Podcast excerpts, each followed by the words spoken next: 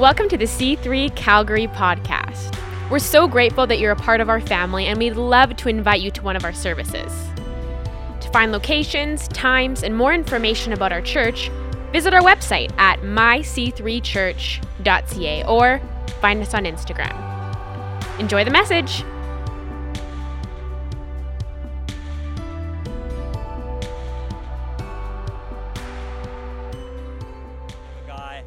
Friend to many of us, and I know he has a word. But last week, we started talking about this is us as people of God in this world, and we talked about vision, that we are to, God actually has a prophetic vision over our life. In the Word of God, it says to that those without vision cast off restraint, but happy is happy are those who live by the Word or live by the teaching. And it says to write the vision down, to make it clear so that he who sees it can run with it. And we looked at how to get a vision, we can't get that from the noise in the world around us, especially in this day and age, right? Because there's so much noise constantly that we're bombarded with, but we actually need to get into the presence of God and get into his word to get a word from God. And this week's kind of a follow-up message to that. But don't worry, you didn't need to be here to kind of know about that, to get, learn about that. I just gave you the summary, the points there. Really, it is that we all want a word from God, and we need to get in his word to get that word, and we need to silence the noise around us. But today I want to continue to talk about vision, that we are us. This is us. We are a people of vision. But I want to kind of give a bit of balance to that, because God has a vision for each one of our lives. Amen? He has a vision for us as the church. That's to impact 1,000 lives every week in this city through acts of kindness, of love, through gathering together and worshiping, through our small groups, through serving our sick. Then we have individual visions for our life as well. But I want to talk about purpose. And purpose and vision today, and share from the scriptures, because I don't ever want us to think that we get our purpose and meaning from what. So we're going to talk about that. It's actually from who he is and how much God loves us. So we're going to talk about that today. And if you want to find out more about us, I know there's some new people here today. Next week, we have our next step starting 1:00. And how do they find out about that, Shelby? How do you register to it? Yeah, so if you want to fill out a card afterwards, you can go through our next step. So this is a Zoom thing, 1:00, and it goes for 4 weeks. Tells you a little bit about C3 Church, us as a church, different ways, beliefs that we have and things. And it's an opportunity to ask questions, kind of find out more about if this is a fit for you. It's not a fit for everybody, but I hope it's a fit for you, and we aim to create a place for you, and Next Steps is the way to kind of find out best about that. So if you fill out a card afterwards, write on it Next Steps, and you'll be able to get connected into that. But here's my question for us today. Can we waste our life? Yeah? Can life be wasted? I think obviously we say it can, but what is a waste of a life? If you're a Christian here today, maybe you're not, and I'll give that invitation at the end if that's something you'd like to make. But I think we can all see, whether Christian or not, that life can be wasted.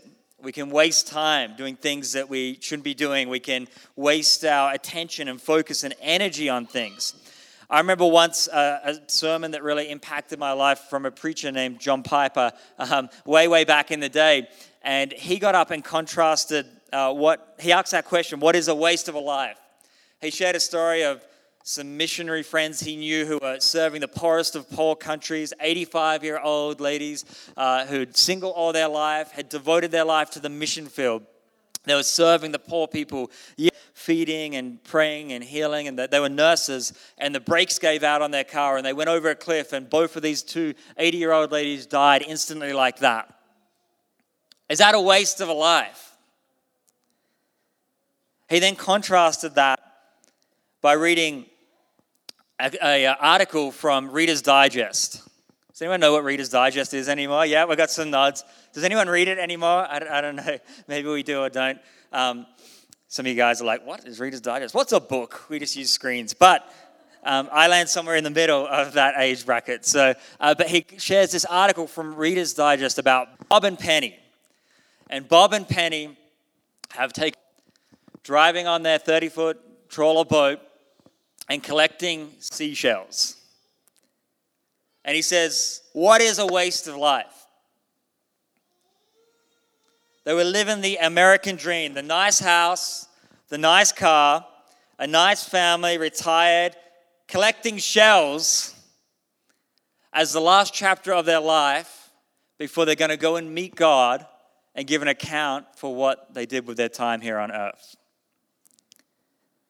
The point of the sermon was not these things in themselves are bad, but when that's all we have to live for, when that's the pinnacle life that we're actually, according to the Bible, wasting our life. But when we're living for something greater than ourselves, and we're not finding meaning in these things, but we're finding it in God and who He is and what He's doing, then we're not wasting our lives at all. I think often what might be considered a waste of life through a worldly, modern idea is vastly different to what the Bible shows us. And that's what we want to look at today. We're all created with a desire to make a difference on the planet. Do we all have that desire? And I think as we get on in age and experience, and sometimes that desire can get make an impact in the world. But I believe God actually has a purpose and a vision for all of us to find our purpose and vision in the context of Christ. So this is wrestled out a lot through the Bible, and I'm going to wrestle that out a little bit more today. Sometimes we come to church to get answers.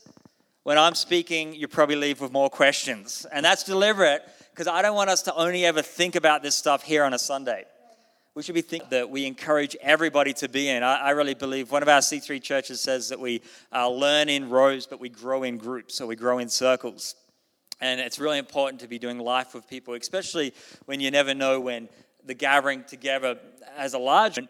But if that's taken away, it's so important we have close relationships with people that we discuss these things with, pray for each other and encourage each other. And you can find out more about groups later. But if I was to get up here today and tell you everything is meaningless, do you feel encouraged? That's how one of the books in the Bible actually starts off. So we're going to go, don't worry, it's not going to end there. But if I was to get up and say everything is meaningless, there isn't a purpose, it's all for nothing, you're probably like, what is this guy smoking today? But that's how the book of Ecclesiastes actually starts off. So every book in the Old Testament is pointing to Jesus Christ and foreshadowing that. And then every book after him is pointing us back to him. It's all in Christ. That's why we're a Christ-centered church. So we can learn wisdom. We can learn lessons from the Old Testament books. But ultimately, they're meant to point us to the need for Jesus in our lives. So the book of Ecclesiastes, it's known as part of the wisdom literature. If you have your Bibles with you or your phones or you're taking notes, you can go to Ecclesiastes there. And it's going to come up on the Sky Bible when I start reading it here behind me. And it's known as part of the wisdom literature, although it's never specifically stated. A tradition would say that the author is King Solomon. King Solomon, the Bible says, one of the wisest, with somebody a little later on than King Solomon who wrote this book. Maybe the reason it's not stated in Scripture is because it's not overly important.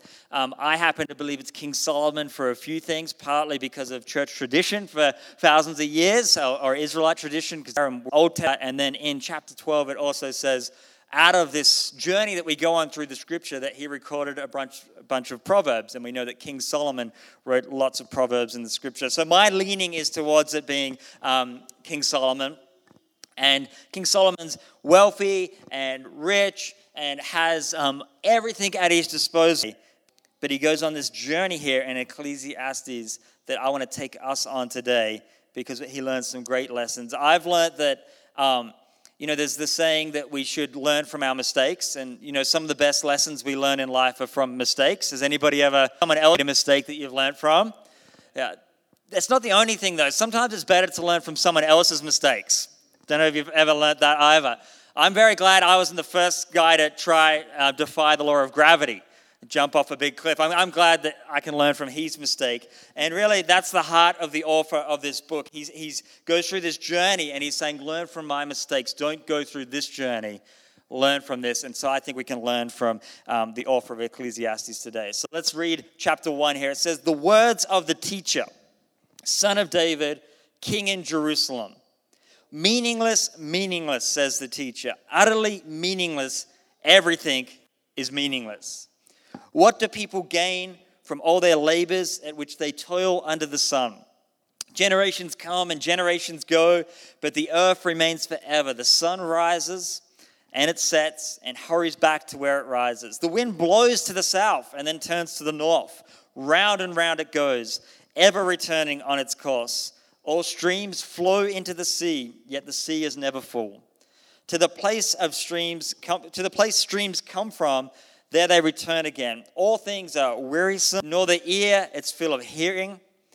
What has been will be again, and what has been done will be done again. There's nothing new under the sun. Is there anything of which one can say, look, this is something new? It was here already, long ago. It was here before our time. No one remembers the former generations, and even those yet to come will not be remembered by those who follow them." Welcome to church today. I hope you're feeling encouraged and charged up and energetic. This guy's having a bad day. But we all have bad days. I just wanted to set a little bit of the context of where he's going here. And then in good conscience, I can't read any more to the point of the scripture. But we see here King Solomon reflecting, or the teacher reflecting and going, everything I've done, it doesn't seem to have any meaning or purpose to it. I don't know if anyone's ever felt that. You've set your heart on doing something and achieving something great. And maybe it was great. And then when you finally do it, you run that big race, build that big house, or you get that promotion, and it's a good feeling for a time, but there's still something left wanting afterwards inside. It didn't fulfill quite like we thought it might fulfill us. And the teacher here goes on, and there'll be a list come up behind me, but we see that he tries to find fulfillment in everything that he can. It says there that he was trying to find it in scientific discovery and what kind of things can he get forward and do, wisdom and philosophy. He then goes about seeking out every pleasure here on the planet, alcohol, architecture, property, and luxury. None of it fulfills him. He, at the end of the day, continues to say, meaningless, meaningless, meaningless. Different philosophies to find meaning. He even goes into materialism, maybe like Bob and Penny there at the start, that American dream that we're all sold, that billions and billions and billions of dollars is, and even moral codes and the way they're living. And he goes on to show through Ecclesiastes there that whenever these things, we are trying to use them as the source of finding meaning and purpose in our life, they ultimately will fail. His conclusion at the end is, we find it in chapter 12. And in verse 1, here's an older gentleman, remember, who's gone through it all, trying to teach us, and we can learn from his mistakes. He says, "Remember your Creator in the days of your youth. Before the day." Verse 13 says, "Now all has been heard. Here is the conclusion of the matter. For this is the duty of all mankind." What? Can it be that simple? After 12 chapters of him saying, I didn't find meaning in this, or doing it this way, or I tried all these things. And his conclusion after that is three things. Fear God, keep his commandments, and then he kind of explains, because that's the duty of mankind. Now, fear God, I want to explain that a little bit, because and this even came up after last week's service. I had a chat with a new friend who could never quite get past that term, fear God, in the Bible, because we're told to not be afraid of God. He loves us. And we got to kind of remember that. And that term, fear God, doesn't mean to be afraid of God, like I need to run and hide from him. Whenever we see fear God in the Bible in this kind of context, it means to hold in reverence, to hold in high esteem and great honor.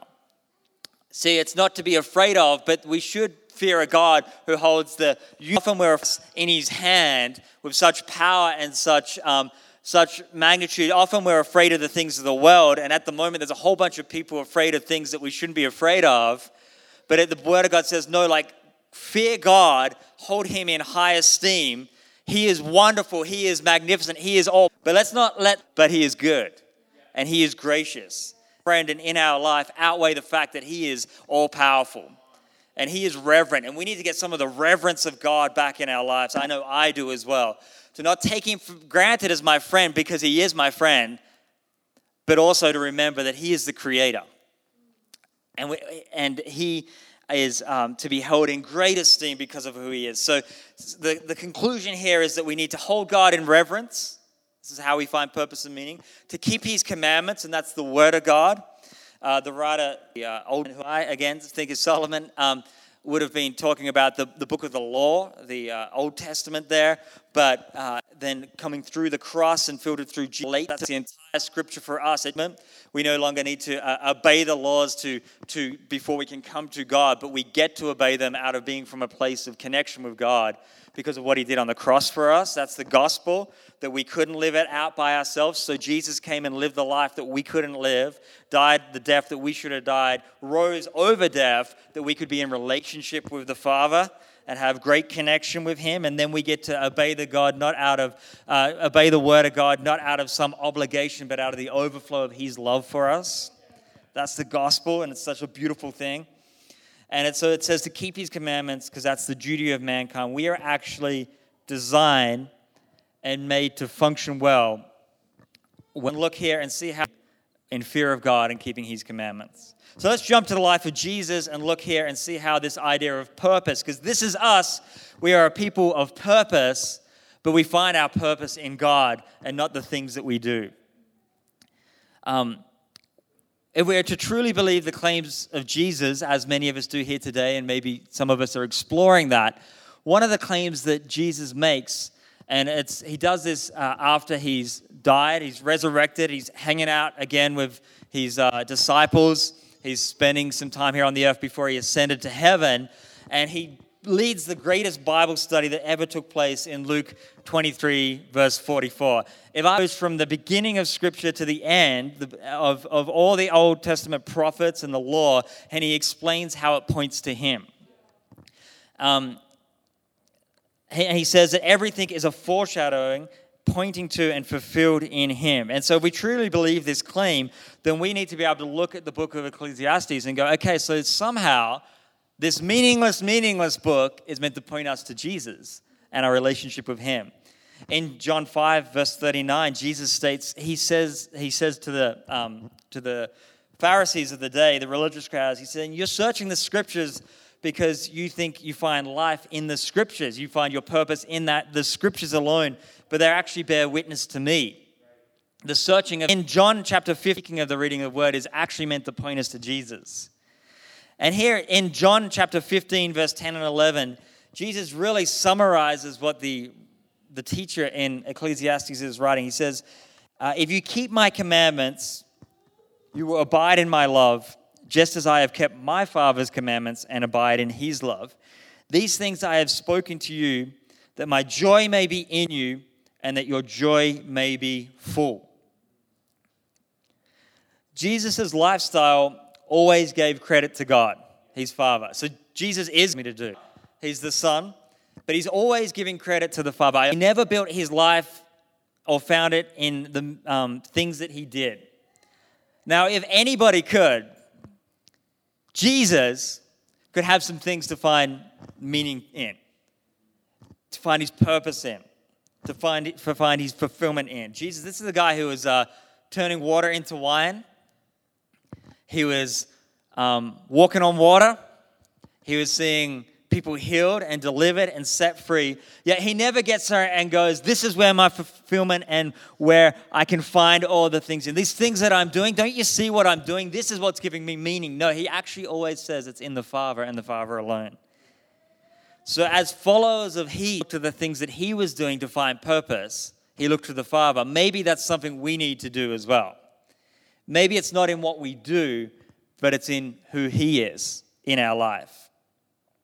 So last week, like I said, I believe each one of us as individuals are placed in a place connected to people with the potential and purpose to do something great. But Jesus shows us that we need to get the order right. It's not about doing something great first. It's about abiding in him, and out of that, great things happen. Ephesians 2:10 says, "For we are his workmanship, created in Christ Jesus for good works, which God works." We are created for good things. We need to believe that again.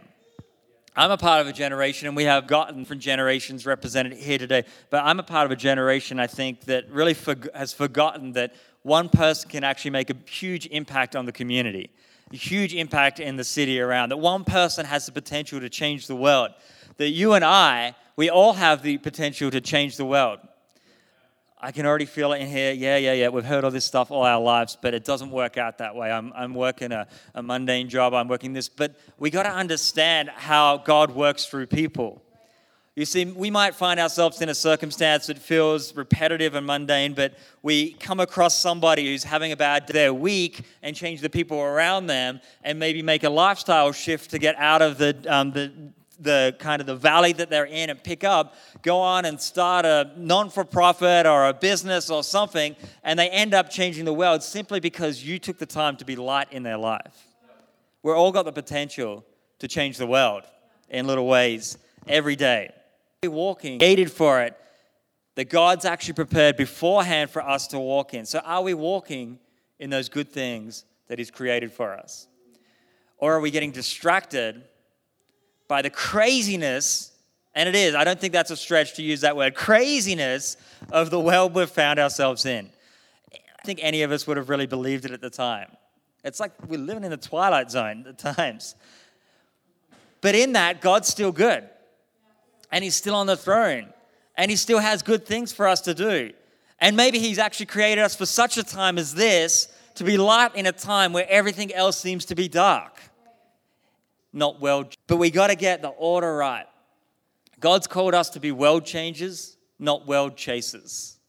Not to chase after the things of this world. Not to, like we saw the teacher in Ecclesiastes, he would chase after finding meaning in all these things.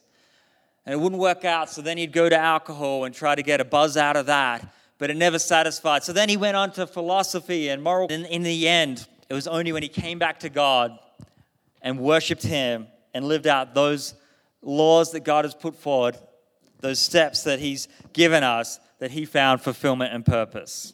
We're called to be world changers, not world chasers. So here in my final 10, as we've kind of looked at purpose, and again, God has a great purpose for our life. I just don't want us to think that we're going to find fulfillment in the things that we do outside of knowing who God is and who he is in our life. But what does this change for our week when we can get that idea that we're meant to be world changers, not world chasers, that we're not going to find money, the getting rich and getting that big house? We all know people who have a big house that aren't very happy, or they got to the top of their work ladder, the chain, they rose the channel, but their marriage failed, or they ended up in drugs, they ended up still wanting something else, they ended up lonely. Because we weren't created to find fulfillment in these things. We're only created to find it in God. So what does it change for our week to understand that our purpose doesn't come from things but from God? Well, here's a few things. It reminds us that circumstances, lack of material things or abundance doesn't determine our worth or impact that we can have. It helps us that when we step out in faith, like we're meant to do something crazy by a worldly standard, or we feel like we're meant to have a career change or start something or do something good for people, and we step out and we think we've heard from God and we take that step out and it fails miserably. It was going to look like this. Has anyone had that experience? I know I have. God, you told me to do it. You didn't tell me it was going to look like this. I'm embarrassed now. I'm humbled and all those things. But when we know that it isn't found in those things, when those things happen, it doesn't need to destroy us or take us out because our purpose isn't found in them, regardless of what happens. Things that were worldly ways. What else does it do? It shows us that some of those things that we're trying to find our meaning in currently. And I think the Holy Spirit maybe highlighting to us in this place and in these last few minutes, we're going to pray. He's highlighting things that we've been trying to find fulfillment and want us to anymore. We all have these in some way or another, I think. And we just need to be able to humble ourselves, listen to God, and let Him reveal it and deal with it. There's no condemnation in this place today. I love that. In God's presence, there's no condemnation, but maybe He convicts us that we've been trying to find our worth in something that we're trying to find meaning in. We need to drop them aside and look to God, because even though they're good things, they're not able to give us that fullness of joy and peace that is only found in knowing and being known by God. So my question here today in closing are we trying to find our purpose and identity in worldly things rather than abiding in God's love? How's that working out for us? Not talking about how's it working out on our Instagram feed or on the things that we talk about at parties. I'm talking about deep down inside, are those things actually fulfilling us? From worldly ideas and comforts, and today redirect our energy back to discovering the depths of God's love, grace, and mercy for us. If I can invite the band back up here as we close the service. C.S. Lewis, one of my favorite writers and theologians and apologists, and he wrote a pretty good novel too, for anyone who's read The Lion and the Witch Wardrobe. C.S. Lewis says, "Don't let your happiness depend on something that you may lose." Now, that might sound funny, but everything, even good things that God has in our lives, can be lost. But when we find it in God, we have no chance to lose. Just houses, cars, boats, toys, they can all be lost. Money can be lost. Highs that we try to chase after can be lost. Our health, our pleasures, even good things in our life. I see often as a pastor, people who have, whether it's a spouse or a partner, or even in their kids, they've taken good things and elevated them to the status of God-like things in their life. So they begin to worship their marriage. They begin to worship their job. Some people even begin to worship their kids. And of course, they wouldn't say it like that, but when it's taken away, when something happens in the marriage, it's a pretty good indicator of an idol that God doesn't want us to have. These are good things. I love my marriage. Where's my wife, anyway? I'm talking about my marriage. She's got to hear me talk about my marriage. I love my wife. Gets brownie points. You got to keep going. I love my wife. I love my marriage. It would be unfair for me to put her in the status of where I find all my meaning and all my purpose and all my fulfillment, because God hasn't created us to be that for me. I love my sons. They're awesome. Most of the time they're awesome. They're pretty good most of the time. I got a 3-year-old and a 11-month-old coming up. He's going to turn 1 here pretty soon. And I love them so much. And they bring me. I've got to be careful that I don't elevate them to a status where I find all my meaning and purpose in them, because eventually they're going to grow up and have their own lives. And then where am I if I built my foundations upon them? All these things come and go, and that's really what the writer at Ecclesiastes is saying there. It sounds a bit emo, and it made us all a little bit down when it got there and said that meaningless. Everything is meaningless. But really the point of that word, and I encourage you to read that book this week. Just make sure you read it all the way through. Don't stop halfway through, because you end up utterly depressed until you get to the ending, that he's not actually saying that these things aren't great.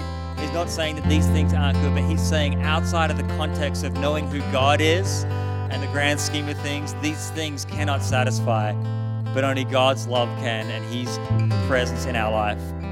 So I want to spend a couple minutes here, just allow crazy us here, but if you open yourself up today, I believe He will reveal and speak things to you, and then we're going to pray. But I just want to take a moment. So we could close our eyes, and this isn't something weird or freaky. This is out of respect for each other, but also to silence the noise around us and actually take a moment to reflect here as individuals. We never want to come to church without an opportunity to respond to what God's doing in our lives. So just ask yourself this, or ask God this, to a higher degree, or trying to find meaning and purpose in that you don't want me to. God, would you reveal that to us now? God, is there things in our lives that we're trying to find our ultimate purpose in, and they're actually getting in the way of us experiencing the love that you have for us?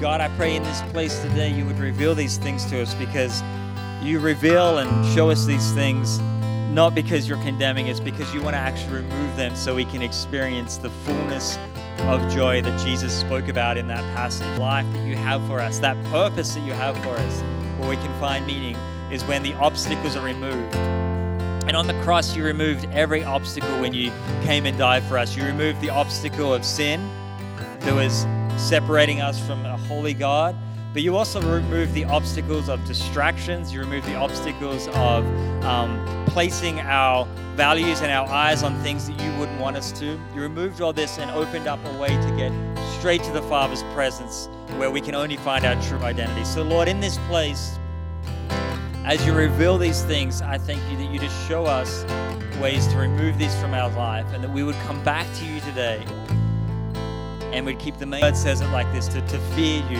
but not out of an afraid that you have bad intentions for us, but a fear that says, God, wow, you're amazing, and you're powerful, and you're so good, and you're the creator, and you hold it all together in your hands, yet you want to have relationship with us.